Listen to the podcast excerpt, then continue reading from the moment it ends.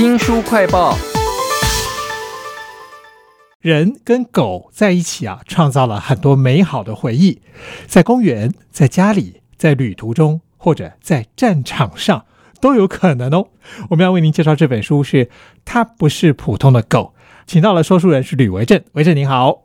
主持人好，各位听众朋友，大家好。这只狗为什么不是普通的狗呢？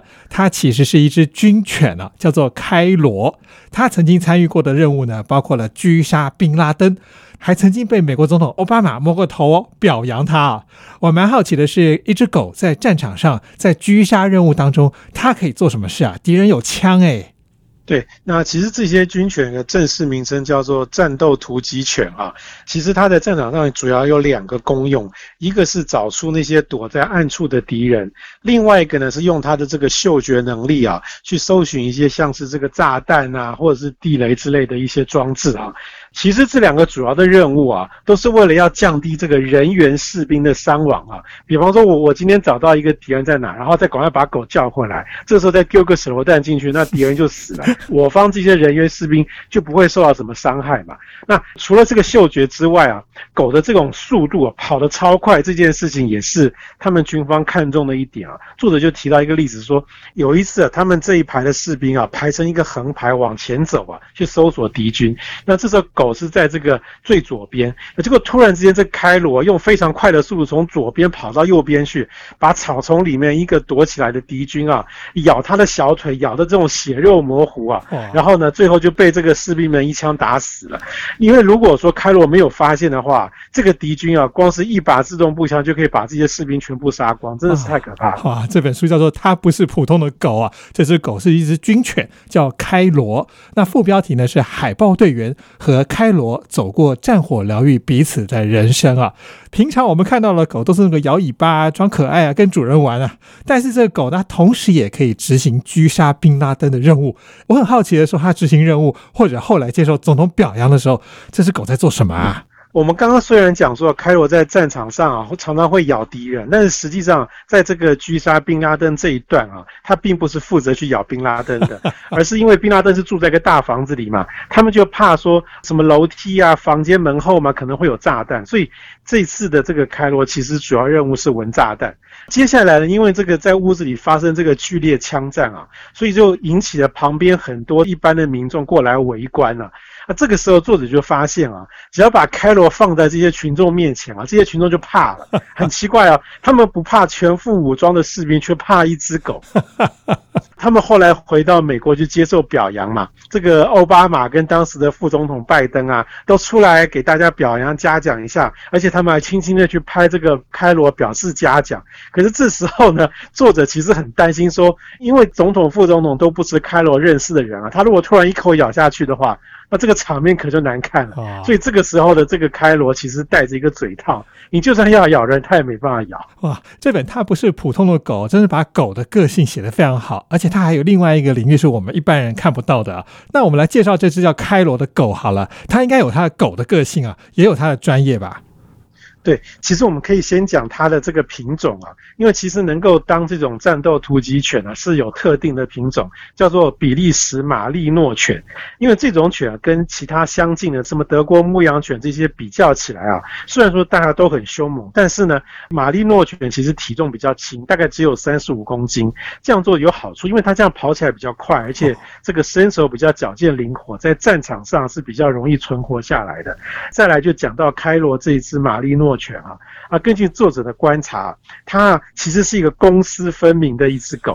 什么叫公私分明呢？就是平常这个要工作了，就是要咬人啦，要闻这些炸弹的时候，它就是非常认真、专心一致哦，完全不会受到其他周遭情况的一些打扰哈。但是呢，平常下班了之后啊，比方说跟这个同胞兄弟一起玩啊，或者甚至是跟一般这个老百姓互动的时候呢，它就是一个非常和善亲切的一只，就像家里养的一般的这只狗一样。哇！然后作者还举了一个例子，他说有一次在战场上面啊，有敌军在，结果旁边房间居然还有一个小婴儿在那里，结果这个开罗呢。不会因为都是活的，都是人就去咬它。它如果它只咬敌军，它不咬婴儿。哇所以作者就感觉到说，哇，这开罗真的是蛮了不起的，会分辨是非善恶。这本书叫做《它不是普通的狗》，这只军犬叫做开罗哈。养狗的人都知道，那狗就是因为它很无法预料，然后又很天真，你才会觉得好玩嘛。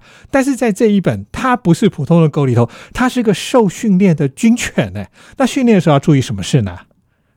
像作者他就举个例子，他说有一次啊，他带着开罗去另外一个地方训练的时候啊，他把狗的笼子放在这个后车厢，然后呢，他想要给开罗透个气，看看风景，他就把这个后车厢门打开，他去办事。结果他后来回来之后，发现开罗居然从笼子逃出去不见了，他就很紧张，因为他怕开罗如果遇到一般老百姓乱咬人的话，那就糟糕了。他找了一大圈都找不到，最后回来之后发现，哎，奇怪。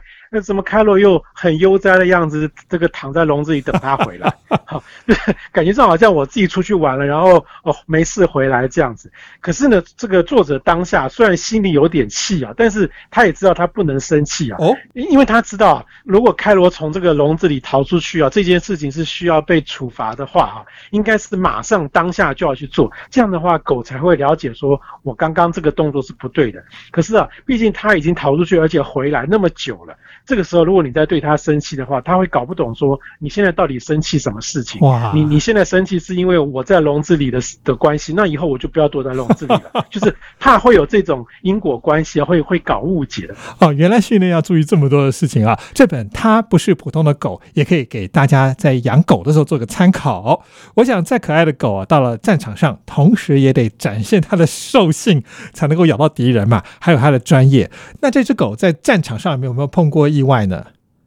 哎，也有，所以他其实，在中间也有受伤过一次哈。其实这跟军方怎么去训练这些狗是有关系的。通常这些狗会被训练成啊，我是要一对一的，就是我我面对一个敌人，我就狠狠的咬他的手啊，咬他的脚，这样子不放啊，除非我的这个主人命令我回来。